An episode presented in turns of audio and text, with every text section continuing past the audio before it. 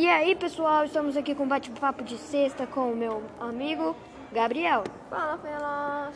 meu amigo Giovanni E aí, pessoal? e meu amigo Lucas. Bom dia, galera. Hoje a gente vai retratar alguns dos principais pontos sobre a grandiosa fábula. Galera, eu vou começando aqui com a minha fábula, A Raposa e os Cachos de Uva. Nela retrata uma raposa que estava com muita fome e viu um parreiral, ou seja, um negócio que tem uva. E daí ela foi e não conseguiu alcançar as uvas. E assim ficou muito brava e saiu falando que as uvas estavam verdes. A moral da história é: assim também alguns homens, não conseguindo realizar seus negócios por incapacidade, acusam as circunstâncias. Então, galera, fica com o meu amigo Baesso agora. Ah, o que eu acho sobre a fábula é que a raposa, não conseguindo pegar os cachos, ela desprezou os cachos, dizendo que estava verde, só por não conseguir pegar. Agora o Lucas vai falar um pouquinho pra, dessa fábula para vocês. Isso é normal do ser humano. Tem algumas coisas que a gente não consegue, então a gente despreza ou sente inveja dos outros. E a gente fica falando para si mesmo que aquele item ou aquela coisa é ruim, porque a gente não consegue. Olá, pessoal.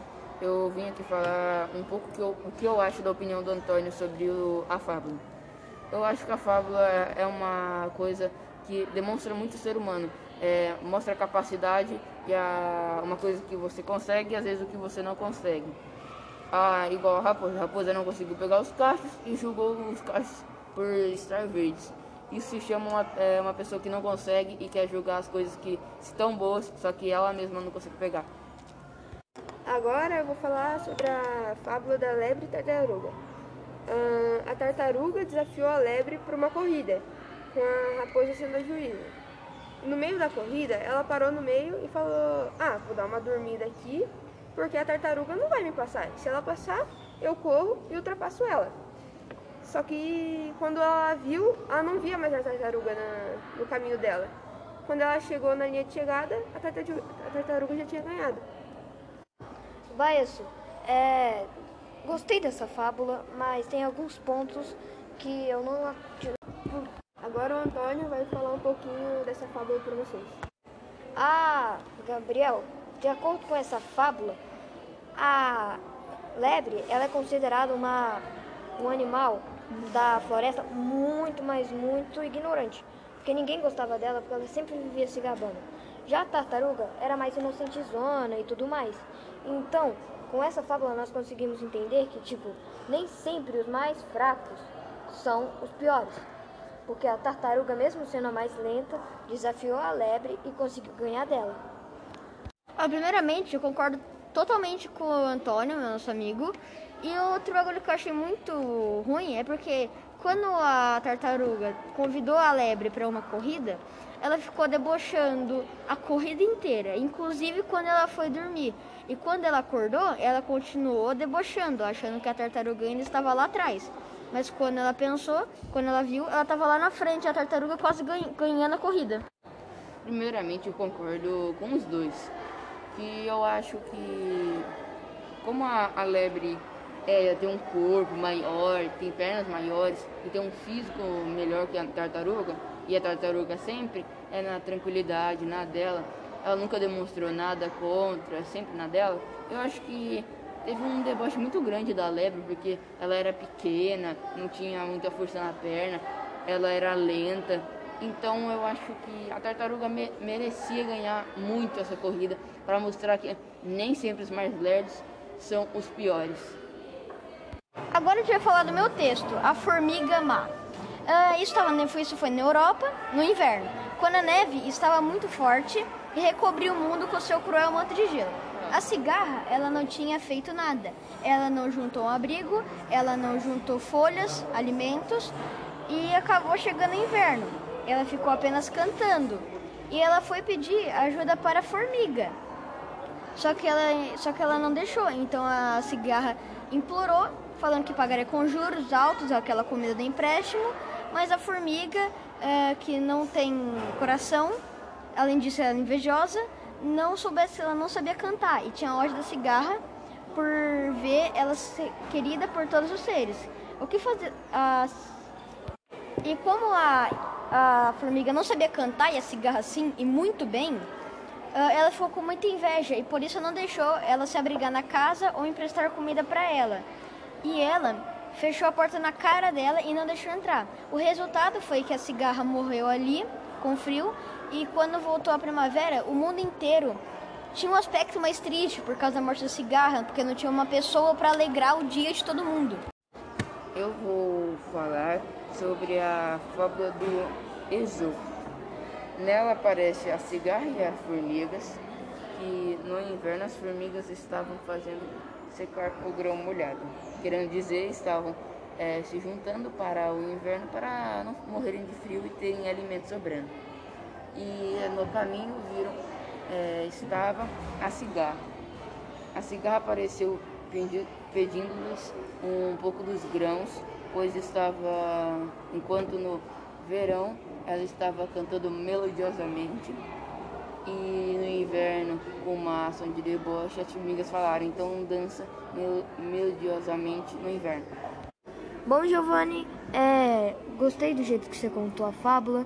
É, a fábula, eu, de acordo com ela, teve uma ação de deboche gigante, gigante das formigas. Porque, tipo, eu acho que ninguém deveria fazer isso, porque é muita crueldade mesmo. Então, eu tô do lado da cigarra nesse caso. Mas, de acordo com o texto do Lucas, eu tava do lado das formigas. Porque elas, tipo, juntaram comida o ano todo. Né? E aí a cigarra tava lá, de boa, sem fazer nada. Agora que elas estão no inverno e ela tá morrendo, ah, que isso, né, gente? Nesse texto, eu estou do lado da cigarra. Porque mesmo ela cantando todo dia, toda hora, ela sempre estava alegrando o dia das formigas e das outras cigarras. Ela não podia ser recompensada nesse caso, não podia ter sido recompensada porque ela alegrava o dia de todo mundo. E não, ela não merecia isso de acabarem debochando e humilhando ela na frente de todo mundo. Sobre o texto, a cigarra e as formigas, eu concordo com as formigas, porque quando era o verão e as formigas estavam batalhando para ter seu alimento no inverno, ter, ter sua moradia com bastante alimento para toda a sua família, a cigarra só ficava cantando e quando chegou na hora do inverno, que precisava de alimento, tudo, não tinha. Então eu concordo com as formigas. Bom, como já está aqui na fábula, eu vou ler ela aqui para vocês. Assim também, alguns homens, não conseguindo realizar seus negócios, por incapacidade, acusam as circunstâncias. Sobre a minha fábula Raposa e os Cachos de Uvas, a, a moral dela é a seguinte. Assim também, alguns homens, não conseguindo realizar seus negócios por incapacidade, acusam as circunstâncias. E então, eu compreendo essa fábula como se ela fosse assim. Se a pessoa não consegue o que quer, ela fala: Ah, mas isso daí não é bom, eu vou querer outra coisa. E quando ela vê o outro conseguindo, ela fica com inveja e diminui e menospreza as coisas que os outros têm por não ter igual. O texto 2, escrito por Monteiro Lobato, da Cigarra as Formigas, tem a moral assim: artistas, poetas, pintores e músicos, eles são as cigarras da humanidade, porque na fábula a cigarra apenas cantava e não fazia mais nada. Mas pense comigo, se não tivessem as cigarras da humanidade, que são os artistas, não teriam todas aquelas músicas que a gente gosta, aqueles desenhos muito bonitos em museus, aqueles grafites muito bonitos em muros, etc. Agora eu vou falar sobre a moral da minha fábula, a lebre e a tartaruga. No caso, a moral é quem segue devagar com constância sempre chega na frente. Ou seja, quem segue devagar, com esforço, pode chegar onde quiser, independente de quem seja. E eu vim falar da A Cigarra e as Formigas, texto escrito por Esopo. A,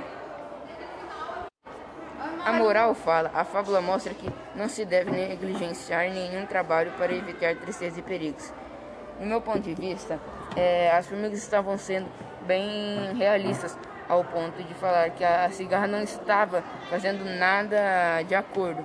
E como isso estava acontecendo, a cigarra estava ali precisando de um alimento. Nesse momento, eu não deixaria, na minha opinião humana, eu não deixaria o, a cigarra passar fome, pois todos os animais eram queridos e a cigarra era mais querida porque ela alegrava o dia de todo mundo com a voz iluminada dela. E com isso, ela conseguia mostrar o seu talento, mas não tinha dedicação bastante para é, seus alimentos, sua casa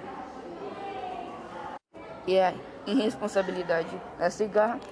Mas as formigas tiveram um pensamento certo, porque elas estavam cuidando do seu alimento enquanto a cigarra não estava nem aí, só estava querendo mostrar seu talento para todos.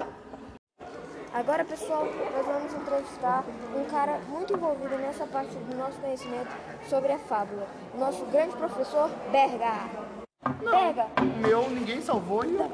Berga, qual é a sua opinião sobre a fábula? A fábula é um texto muito interessante, muito didático, porque por ser uma narrativa simples, direta, sem muitos muitos como se diz? Enrolação.